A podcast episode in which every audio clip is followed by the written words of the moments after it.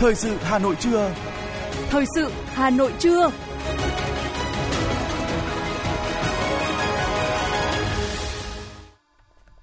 Kính chào quý vị các bạn, bây giờ là chương trình thời sự của Đài Phát thanh và Truyền hình Hà Nội. Chương trình trưa nay Chủ nhật ngày bốn tháng sáu có những nội dung chính sau đây. Thủ tướng Phạm Minh Chính chủ trì lễ đón Thủ tướng Australia thăm chính thức Việt Nam. Lễ phát động quốc gia tuần lễ biển và hải đảo Việt Nam, tháng hành động về môi trường. Sáng nay, hai trường chuyên của Đại học Quốc gia Hà Nội bước vào cuộc đua cuối. Sở Y tế Hà Nội yêu cầu kiểm tra ba cơ sở hành nghề y quảng cáo không phép.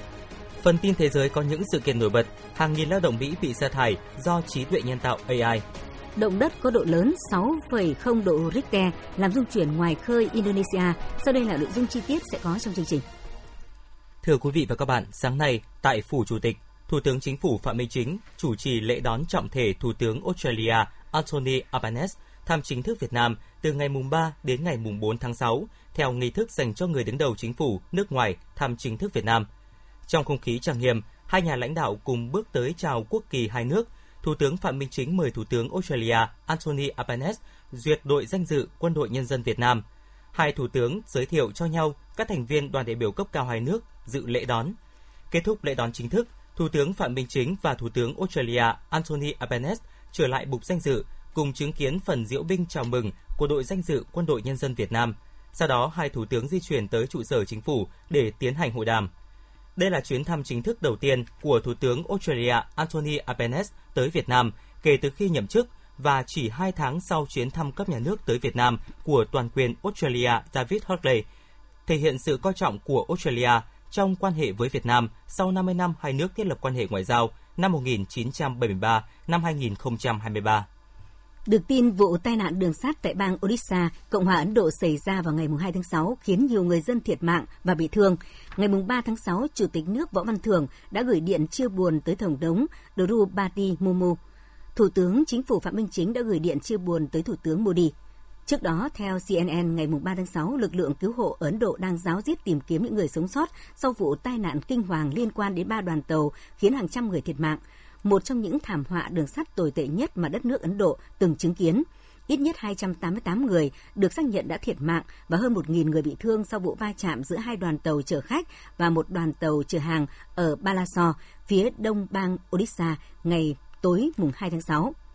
Tuy nhiên, lực lượng cứu hộ dự đoán số người chết sẽ còn tăng thêm vì nhiều người được cho là vẫn mắc kẹt dưới các toa tàu bị lật. Thủ tướng Ấn Độ Modi đã tới hiện trường và cam kết hỗ trợ hết sức có thể cho các nạn nhân. Từ ngày năm đến ngày mười tháng sáu, Quốc hội tiến hành tuần làm việc thứ ba, kỳ họp thứ năm với nhiều nội dung quan trọng. Đáng chú ý, từ ngày sáu tháng sáu đến sáng ngày tám tháng sáu, Quốc hội tiến hành hoạt động chất vấn và trả lời chất vấn. Đây là nội dung đặc biệt quan trọng, thu hút sự quan tâm của đông đảo cử tri và nhân dân cả nước. Các phiên chất vấn được phát thanh truyền hình trực tiếp để cử tri và nhân dân theo dõi. Theo đó, các nhóm vấn đề được Quốc hội lựa chọn chất vấn là lao động thương binh và xã hội, giao thông vận tải, khoa học và công nghệ, dân tộc. Trong phiên chất vấn và trả lời chất vấn tại kỳ họp này, Phó Thủ tướng Chính phủ Lê Minh Khái sẽ làm rõ các vấn đề liên quan và trả lời chất vấn của đại biểu Quốc hội.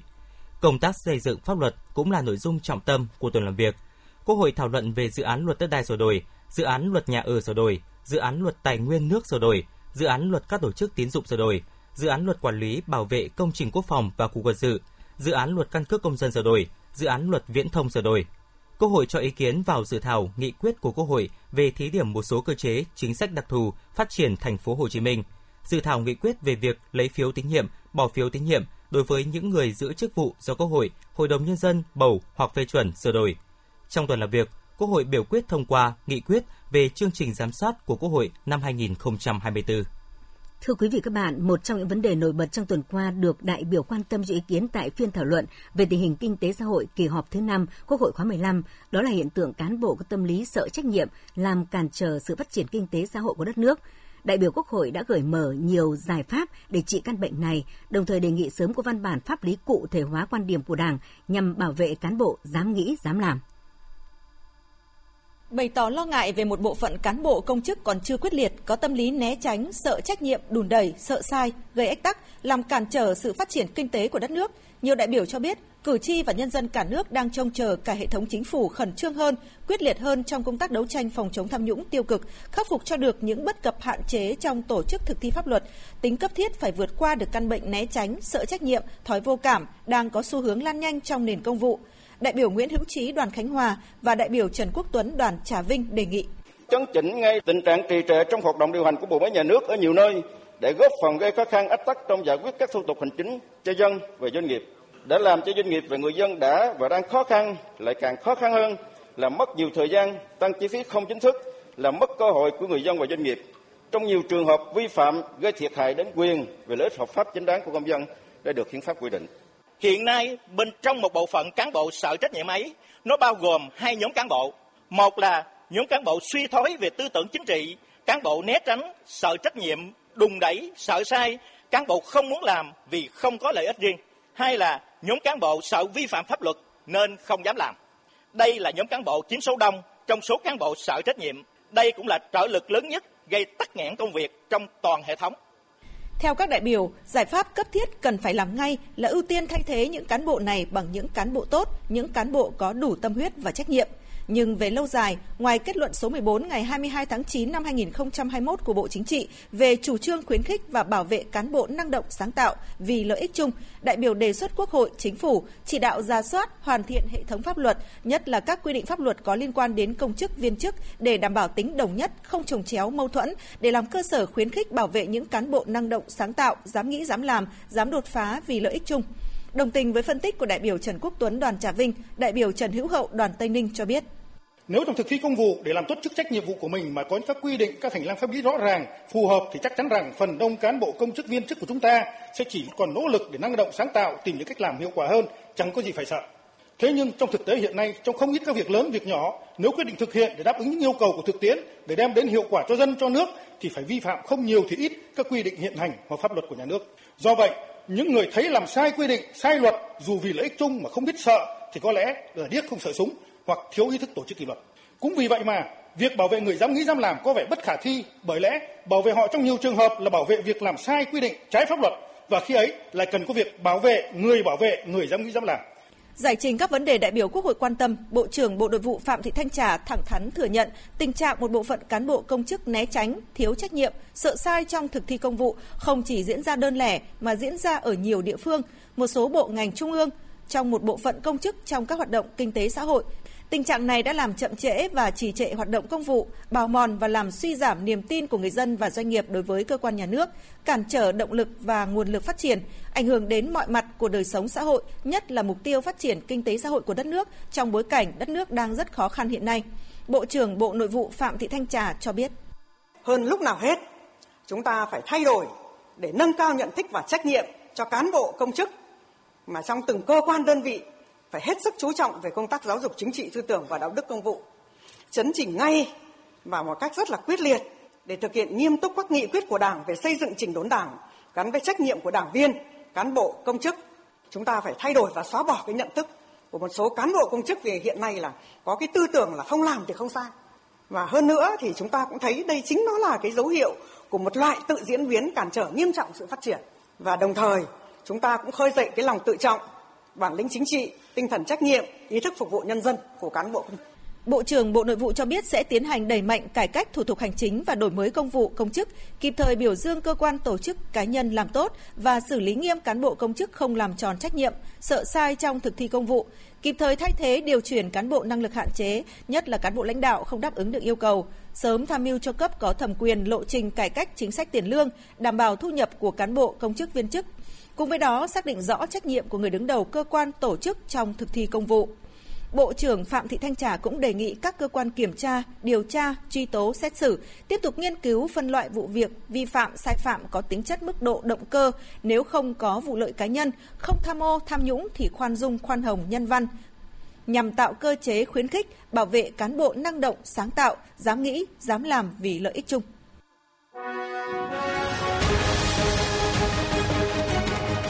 Thời sự Hà Nội, nhanh, chính xác, tương tác cao. Thời sự Hà Nội, nhanh, chính xác, tương tác cao.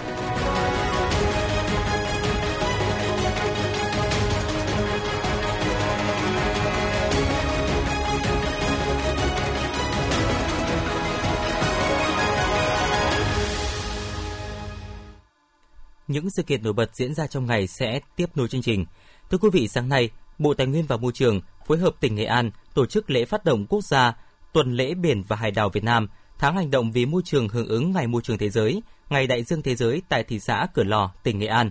Phát biểu tại lễ phát động, Bộ trưởng Bộ Tài nguyên và Môi trường Đặng Quốc Khánh cho biết, một lần nữa, giải pháp cho ô nhiễm nhựa với trọng tâm thực hiện chiến dịch chống ô nhiễm nhựa tiếp tục được lựa chọn là chủ đề của Ngày Môi trường Thế giới năm hai không hai ba. Thông điệp này cùng với chủ đề Hành tinh đại dương, thủy triều đang thay đổi của Ngày Đại dương Thế giới đã truyền tải mạnh mẽ thông điệp cùng xây dựng lối sống bền vững, hài hòa với thiên nhiên.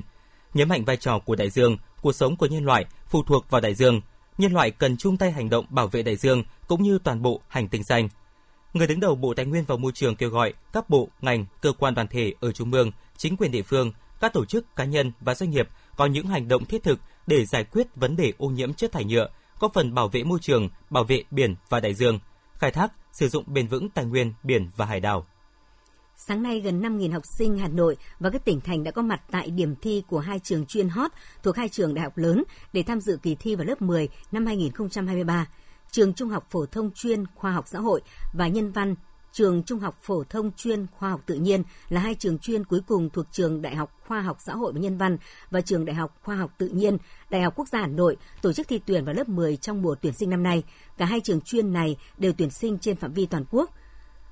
Trước ngày mùng một tháng bảy, Trường Trung học Phổ thông chuyên Khoa học Xã hội và Nhân văn sẽ công bố kết quả thi, kết quả xét tuyển các lớp chuyên và thông tin xét tuyển lớp chất lượng cao trên website của trường.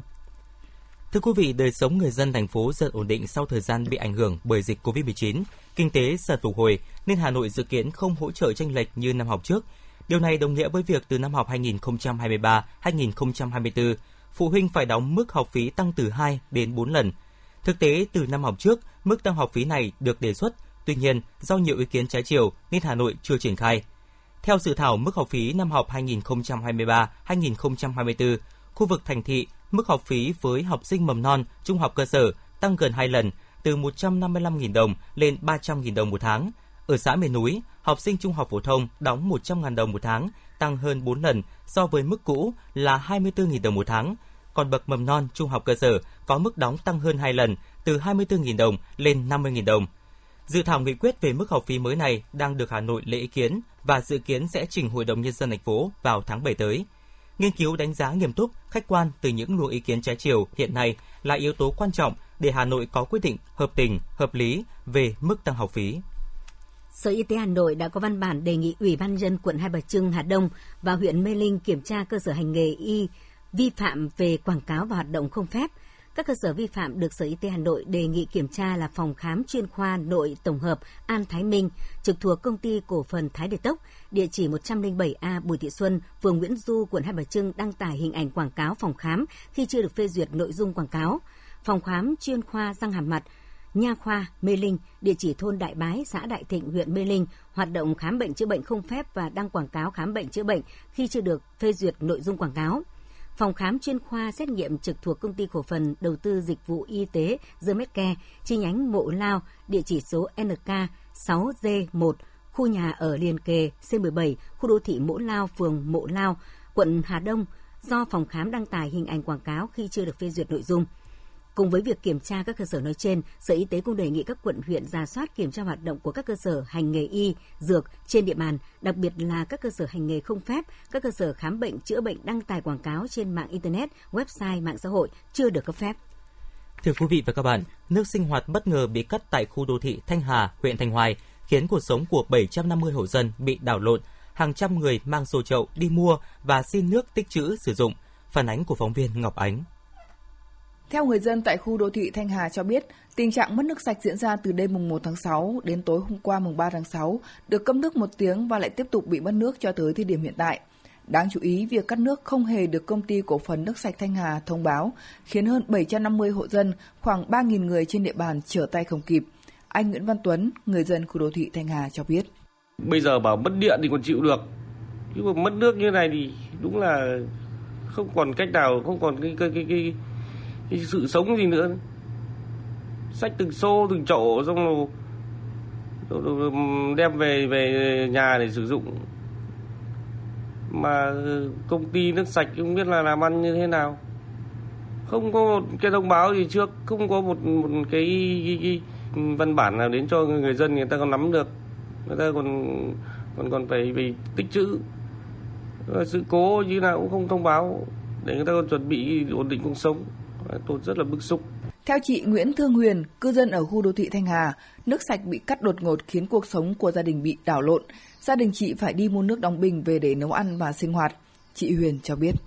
Nhiều ngày nay là gia đình tôi là phải chọn giải pháp rằng mua các bình nước, trong đó có những cái bình nước la vi hoặc là những bình nước lọc để uh, nấu ăn, để uống và để rửa mặt, đánh răng.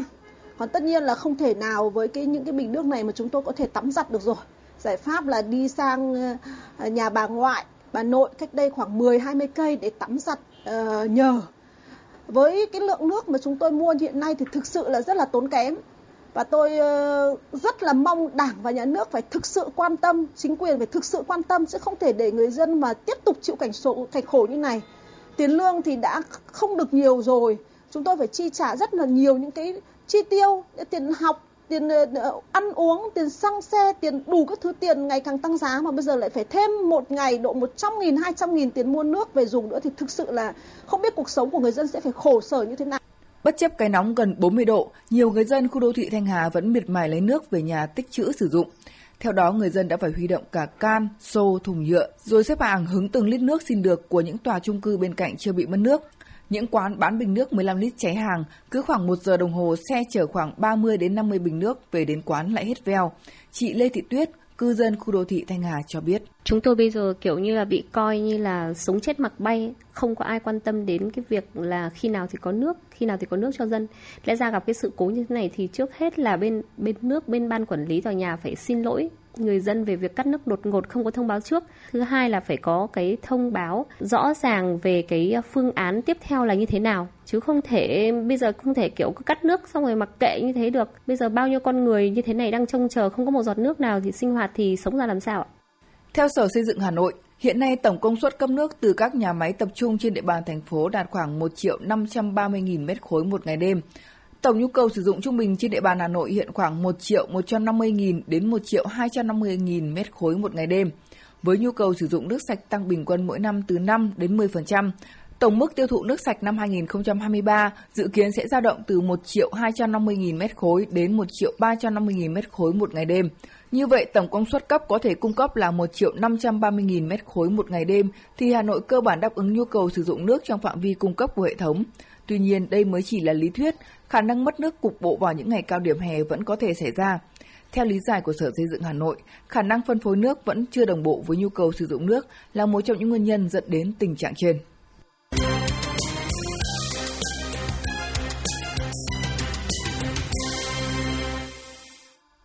Mời quý thính giả nghe, nghe tiếp phần tin. Thưa quý vị, Bộ Giao thông Vận tải vừa đề nghị Ủy ban nhân dân các tỉnh thành phố tăng cường việc thực hiện và giải quyết thủ tục hành chính trên môi trường mạng, trả kết quả qua dịch vụ bưu chính Công ích đối với việc cấp đổi giấy phép lái xe.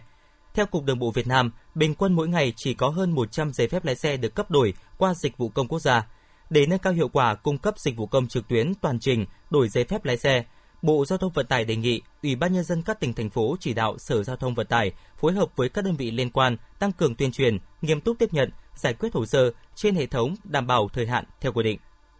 Liên quan đến thông tin gần hai triệu xe cá nhân đến chín chỗ được giãn kiểm định, Cục Đăng kiểm Việt Nam vừa có thông báo hướng dẫn tới người có nhu cầu. Theo Cục Đăng kiểm Việt Nam, hiện nay trên web tra cứu, xác nhận thời hạn giấy chứng nhận và tem kiểm định đã có thông tin của tất cả các xe được gia hạn theo quy định. Tuy nhiên, do việc tạo ra các tệp tin có ký số của giấy xác nhận thời hạn kiểm định cho các xe này mất nhiều thời gian nên chưa thể có sẵn cho tất cả các phương tiện tại thời điểm này. Do đó, Cục Đăng kiểm Việt Nam đặt ưu tiên tạo tệp tin giấy xác nhận cho các xe có thời hạn kiểm định gần nhất trước. Trong ngày ba tháng sáu sẽ cho phép tải tệp của các xe có hạn kiểm định từ ngày ba tháng sáu năm hai không hai ba đến hết ngày mười tháng sáu năm hai không hai ba. Các xe có thời hạn kiểm định đến ngày ba mươi tháng sáu năm hai không hai ba sẽ được đưa lên hệ thống trước ngày mười tháng sáu năm hai không hai ba và dự kiến hoàn thành công việc tạo tệp tin cho toàn bộ các xe trước ngày ba mươi tháng sáu năm hai không hai ba. Bộ Lao động Thương binh và Xã hội vừa chỉ đạo tổ chức kiểm tra, thanh tra tại các địa phương liên quan đến việc hơn bốn nghìn chủ hộ kinh doanh cá thể đóng bảo hiểm xã hội bắt buộc không đúng quy định. Theo số liệu của Bảo hiểm xã hội Việt Nam, tại thời điểm tháng chín năm hai nghìn không trăm mười sáu, đã có bốn nghìn hai trăm bốn mươi chủ hộ kinh doanh cá thể tại năm mươi tư địa phương đóng bảo hiểm xã hội bắt buộc. Do việc thực hiện bảo hiểm xã hội bắt buộc không đúng quy định của pháp luật, nên các chủ hộ kinh doanh cá thể chưa được tính thời gian đã đóng bảo hiểm xã hội bắt buộc để hưởng chế độ. Theo Bộ Y tế, Ban Chỉ đạo Quốc gia phòng chống dịch thống nhất chuyển bệnh covid mười chín từ bệnh truyền nhiễm nhóm A sang bệnh truyền nhiễm nhóm B.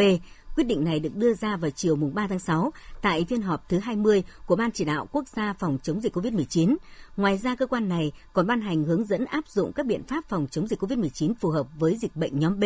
và khuyến cáo của Tổ chức Y tế Thế giới để xây dựng kế hoạch kiểm soát, quản lý bền vững đối với căn bệnh này giai đoạn hai nghìn không trăm hai mươi ba đến hai nghìn không trăm hai mươi lăm phù hợp với tình hình mới. Bộ Y tế cho biết từ đầu năm hai nghìn không trăm hai mươi ba đến nay, Bộ đã công bố bốn đợt với tổng số mười nghìn năm trăm bảy mươi hai thuốc được tiếp tục sử dụng giấy đăng ký lưu hành đến hết ngày ba mươi mốt tháng mười hai năm hai nghìn không trăm hai mươi tư. Bên cạnh đó cũng đã cấp phép cho gần ba nghìn thuốc chưa có số đăng ký theo quy định của luật dược, hiệu lực từ ba đến năm năm với số mới được cấp thêm này. Hiện có khoảng hai mươi hai nghìn số đăng ký thuốc có visa lưu hành với khoảng tám trăm hóa chất các loại. Do vậy, hiện nay cơ bản đảm bảo được nguồn cung thuốc trên thị trường.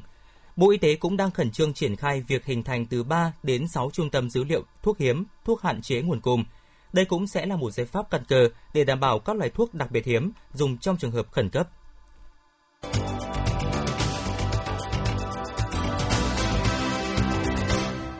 Xin được chuyển sang phần tin thế giới. Thưa quý vị, chính giới Nga đã nêu điều kiện để nước này tham gia trở lại Hiệp ước cắt giảm vũ khí tấn công chiến lược mới New START. Phát biểu với báo giới, Thứ trưởng Ngoại giao Sergei Ryabkov cho biết Nga có thể cân nhắc nối lại việc thực thi đầy đủ nếu Mỹ từ bỏ chính sách thù địch nhằm vào nước này. Ông Ryabkov cho rằng các biện pháp đáp trả của Mỹ nhằm vào Nga liên quan đến Hiệp ước New START làm trầm trọng thêm tình hình kiểm soát vũ khí trên thế giới. Nhà Trắng thông báo Tổng thống Mỹ Joe Biden ngày ba tháng sáu, tức tối đêm qua theo giờ Việt Nam, đã ký ban hành luật về trần nợ công sau nhiều tuần tranh cãi nhằm ngăn chặn một vụ vỡ nợ. Cụ thể, Tổng thống Biden đã ký ban hành đạo luật trách nhiệm tài chính năm hai nghìn không trăm hai mươi ba, đình chỉ chính sách áp dụng trần nợ công để gia hạn khoản vay và duy trì việc thanh toán các hóa đơn, qua đó tránh được tình trạng vỡ nợ có thể gây ra sự hoảng loạn trên thị trường, mất việc làm diện rộng và suy thoái kinh tế với hệ lụy ở quy mô toàn cầu. Tổ chức các nước xuất khẩu dầu mỏ và các đối tác OPEC cộng đã bắt đầu cuộc họp kéo dài hai ngày về chính sách dầu mỏ tại Viên, Áo trong bối cảnh giá vàng đen tăng cao và tình trạng dư thừa nguồn cung. OPEC do Ả Rập Xê Út đứng đầu đã tổ chức một cuộc họp báo ngắn riêng biệt, nhưng các bộ trưởng không đưa ra bình luận nào về các quyết định chính sách có thể đưa ra sau đó. Trước đó, hai nguồn tin trong OPEC cộng cho biết nhóm này dự định sẽ thảo luận cắt giảm sản lượng dầu thêm khoảng một triệu thùng một ngày. Tuy nhiên, phát biểu trước báo giới về thông tin trên, Bộ trưởng dầu mỏ Iraq cho biết quá sớm để khẳng định con số trên và OPEC cộng chưa đi sâu vào con số này. Theo một báo cáo mới công bố của một tổ chức tư nhân tại Mỹ, trong tháng năm vừa qua đã có khoảng ba nghìn chín trăm lao động Mỹ đã bị sa thải vì trí tuệ nhân tạo a i. Đây cũng là lần đầu tiên có những doanh nghiệp sa thải lao động do a i. Báo cáo về việc làm của Challenger, một tổ chức tư nhân của Mỹ cho thấy trong tháng năm vừa qua, các doanh nghiệp Mỹ đã quyết định sa thải hơn tám mươi nghìn nhân viên, tăng hai mươi phần trăm so với tháng tư và gần gấp bốn lần so với một năm trước. Trong số này, hai mươi lăm phần trăm bị cho nghỉ việc vì công ty đóng cửa và khoảng ba nghìn chín trăm người, tương đương năm phần trăm bị sa thải vì a i. Truyền thông Mỹ cho rằng báo cáo trên có thể coi là dấu hiệu đầu tiên cho thấy a i bắt đầu ảnh hưởng tới việc làm của con người. Hàng trăm nghìn hộ gia đình tại Israel đã bị cắt điện khi nhu cầu điện tăng vọt trên cả nước, cộng thêm hàng trăm đám cháy bùng phát đã ảnh hưởng đến hệ thống truyền tải. Không khí nóng gay gắt tràn về từ hướng sa mạc phía Nam, khiến nhiệt độ tại nhiều tỉnh ở Israel phổ biến ở mức bốn mươi độ C. Tại thành phố Tel Aviv, nhiệt độ có nơi lên tới bốn mươi ba độ C. Tập đoàn Điện lực Israel thông báo do nhu cầu tăng kỷ lục, cộng thêm sự cố gây ra bởi tình trạng quá tải, công ty quản lý hệ thống điện buộc phải cắt điện luân phiên tại nhiều địa phương trên cả nước. Cơ quan khí tượng, khí hậu và địa, địa vật lý Indonesia thông báo một trận động đất có độ lớn sáu độ Richter đã làm rung chuyển tỉnh Maluku, miền đông Indonesia vào sáng ngày bốn tháng sáu, nhưng không có khả năng gây ra sóng thần. Thưa quý vị và các bạn, một thông tin đáng quan tâm tiếp theo. Ấn Độ đã kết thúc chiến dịch cứu hộ sau thảm kịch đường sắt nghiêm trọng nhất hai mươi năm vừa qua ở nước này. Hệ số người chết được tìm thấy là hai trăm tám mươi tám người, ngoài ra hơn tám trăm năm mươi người bị thương.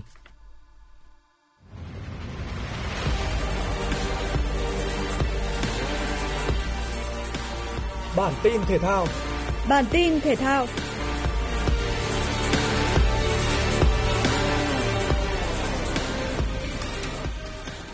Sự kiện thứ ba trong năm hai nghìn không trăm hai mươi ba của giải võ thuật em em a Lion Championship không sáu đã diễn ra với mười lăm trận đấu. Trong đó, tâm điểm là trận bảo vệ đai vô địch hạng nhẹ của Trần Quang Lộc trước đối thủ Camillo Nguyễn Văn. Cả hai đều có màn chạy đà bằng những chiến thắng ấn tượng ở Lion Championship không bốn và ở cuộc tái ngộ lần này, Quang Lộc và Camillo Nguyễn Văn đều tiếp tục cống hiến màn so tài hấp dẫn. Trong khi Camillo sử dụng chiến thuật là những cú đá thấp nhằm phá trụ của đối thủ, thì Quang Lộc thực hiện nhiều đòn tay. Chung cuộc, Trần Quang Lộc đã thắng bằng tính điểm đồng thuận từ tổ trọng tài năm mươi bốn mươi lăm, năm mươi bốn mươi lăm và bốn mươi chín bốn mươi sáu, qua đó bảo vệ thành công đai vô địch và nhận số tiền thưởng trị giá một trăm hai mươi triệu đồng. Một võ sĩ khác của võ đường Liên Phong là Nguyễn Hoàng Thạch cũng được vinh danh khi cùng Võ Thanh Tùng tạo nên màn thu hùng hấp dẫn ở hạng cân năm mươi sáu ki lô gam nam và được bầu chọn là trận đấu hay nhất sự kiện Lion Championship không sáu. Ở một diễn biến đáng chú ý khác, sau chiến thắng tranh cãi trước Robson Oliveira tại Lion Championship không năm, võ sĩ Trần Ngọc Lượng đã có màn tái xuất ấn tượng khi thắng submission đối thủ Lại Thế Toàn bằng kỹ thuật siết cổ sau ở ba phút không hai giây của hiệp một, hạng sáu mươi ki lô gam. Giải đấu tiếp theo của Lion Championship sẽ được tổ chức vào tháng bảy tại thành phố Hồ Chí Minh. Trận chung kết ép a Cup mùa giải hai nghìn không trăm hai mươi hai hai nghìn không trăm hai mươi ba chứng kiến màn đối đầu đáng chờ đợi giữa hai đối thủ duyên nợ là Manchester United và Manchester City. Đội bóng áo xanh sớm có được bàn thắng mở tỷ số ngay ở giây thứ mười ba với cú vuốt bóng đầy kỹ thuật của Ilkay Gundogan. Dù không tạo ra quá nhiều sức ép trong phần lớn hiệp một, nhưng Manchester United lại bất ngờ có cơ hội gỡ hòa khi Jack Grealish để bóng chạm tay trong vòng cấm. Và sau khi tham khảo vê a rờ, trọng tài đã cho Manchester United hưởng mười một mét và Bruno Fernandes dễ dàng cân bằng tỷ số một đều. Manchester City lại một lần nữa dâng cao trong thời gian đầu hiệp hai và phút năm mươi mốt, Bernardo Silva có bàn nâng tỷ số lên thành hai một. Dù còn hơn bốn mươi phút sau đó để gỡ hòa, nhưng Manchester United lại thiếu một chút may mắn và sự chính xác trong những pha dứt điểm. Thắng chung cuộc hai một, Manchester City trở thành nhà vô địch Cúp ép a mùa này. Hạt giống số một Iga Swiatek đã trải qua trận đấu dễ dàng nhất kể từ đầu mùa giải khi so tài với Wang Xinju đến từ Trung Quốc tại vòng ba Roland Garros. Đương kim vô địch nội dung đơn nữ không để đối phương thắng ván nào và hai set đấu chỉ kết thúc sau năm mươi mốt phút với tỷ số sáu không, sáu không nghiêng về tay vợt hai mươi hai tuổi người Ba Lan. Đây là trận đấu diễn ra nhanh nhất và cũng là lần đầu tiên tại Pháp mở rộng có một tay vợt thắng trắng cả hai set. Đối thủ tiếp theo của Iga Swiatek là Lesia Surenko. Tay vợt ba mươi tư tuổi đến từ Ukraine gần như không gặp trở ngại nào khi chạm trán Bianca Andreescu, tay vợt hạt giống cựu số bốn thế giới. Sau những chiến thắng ấn tượng ở các vòng đấu trước, Andreescu bất ngờ chơi rất kém trong trận này và chịu gác vợt chỉ sau một giờ không hai phút. Tỷ số hai set đều là sáu một nghiêng về Lesia Surenko. Đài khí tượng thủy văn khu vực Đồng bằng Bắc Bộ dự báo, từ sáng đến chiều nay, Hà Nội không mưa, có nơi nắng nóng. Nhiệt độ cao nhất phổ biến từ ba mươi tư đến ba mươi sáu độ C. Riêng khu vực trung tâm thành phố từ ba mươi lăm đến ba mươi bảy độ C. Từ chiều tối nay, Hà Nội bước vào đợt mưa rông nhiều ngày, chấm dứt đợt nắng nóng, nhiệt độ cao nhất ở mức từ ba mươi hai đến ba mươi tư độ C. Các tỉnh thuộc vùng núi, trung du Bắc Bộ, từ đêm ngày mùng năm đến ngày mùng tám tháng sáu, mưa rào và rông rải rác, có nơi mưa vừa, mưa to, tập trung vào chiều tối và đêm. Từ ngày mùng tám đến ngày mười hai tháng sáu, các tỉnh thành phố thuộc khu vực Bắc Bộ mưa rào và rông rải rác, có nơi mưa to. Các tỉnh từ Thanh Hóa đến Thừa Thiên Huế, từ đêm ngày mùng năm đến ngày mười hai tháng sáu, mưa rào và rông rải rác về chiều và tối. Quý vị và các bạn vừa nghe chương trình thời sự của Đài Phát thanh Truyền hình Hà Nội, chỉ đạo nội dung Nguyễn Kim Khiêm, chỉ đạo sản xuất Nguyễn Tiến Dũng, tổ chức sản xuất Trà Mi. Chương trình do biên tập viên Thủy Chi, các phát thanh viên Quang Minh Thanh Hiền cùng kỹ thuật viên Kim Thoa thực hiện. Xin chào và hẹn gặp lại quý vị và các bạn trong chương trình thời sự sau.